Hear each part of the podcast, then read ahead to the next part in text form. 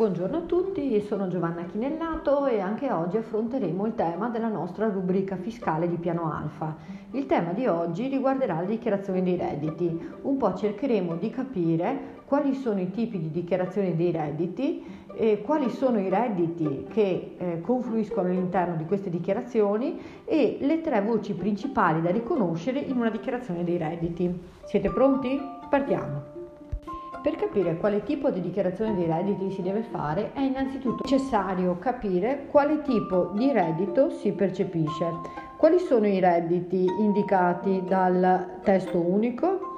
Sono redditi di tipo fondiario, di capitale, di lavoro dipendente, di lavoro autonomo, di impresa e redditi diversi. Quando a gennaio ci si accorge che nell'anno passato si è maturato uno di questi tipi di redditi, ci si deve porre il problema della dichiarazione dei redditi.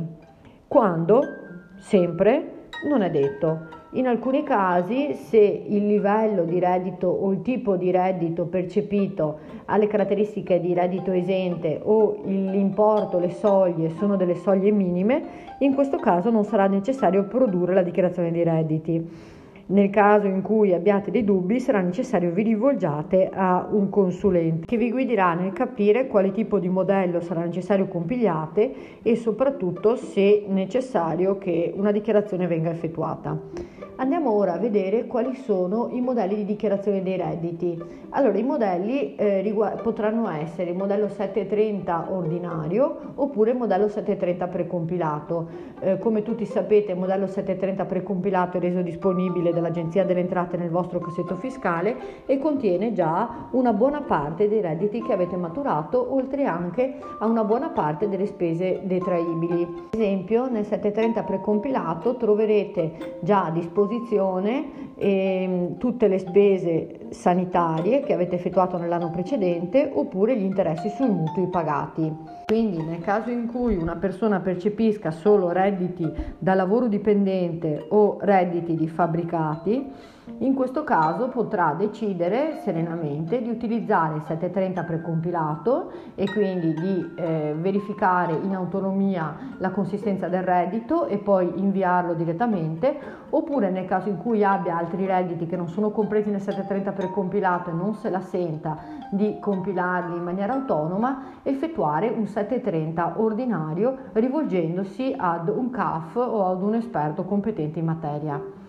Altri due modelli di dichiarazione dei redditi invece riguardano i redditi delle società mh, mm, e degli enti non commerciali, delle società di persona e un'altra tipologia è quella del modello unico redditi delle persone fisiche. Nei pochi minuti che ci restano cercheremo di capire quali sono le tre principali voci del modello unico redditi delle persone fisiche da riconoscere per comprendere immediatamente quali sono i redditi che ci riguardano il, l'imposta maturata su questi redditi e l'imposta dovuta all'erario. Perché ho scelto il modello unico redditi persone fisiche? Beh, molto semplice perché probabilmente è il modello più probabile che andrete a utilizzare nel momento in cui deciderete di avviare un'attività di impresa. Un modello unico redditi persone fisiche si suddivide in quadri. Ciascun quadro riguarda un tipo di reddito diverso.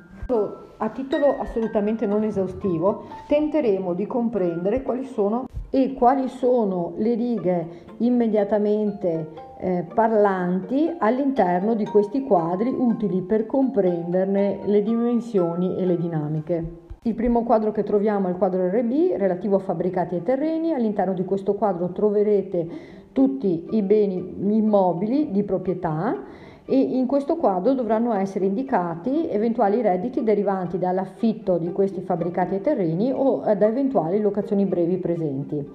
Altro quadro di interesse è il quadro RC che riguarda il reddito da lavoro dipendente o assimilati.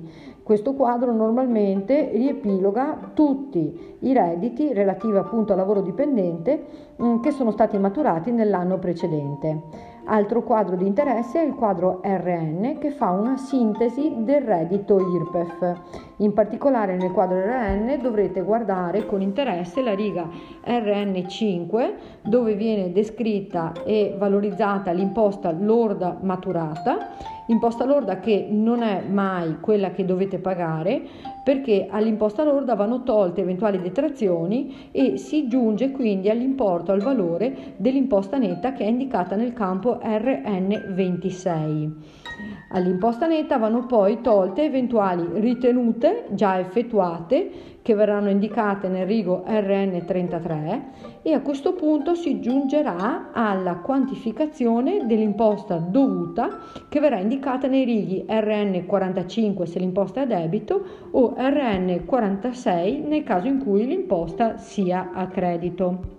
L'altro quadro di interesse è il quadro LM dove vengono indicati i redditi maturati dai soggetti che utilizzano regimi di vantaggio. Per esempio il regime forfettario è un regime di vantaggio e l'imposta che viene applicata sui redditi maturati in regime forfettario è un'imposta che è definita come imposta sostitutiva e viene indicata in questo quadro specifico.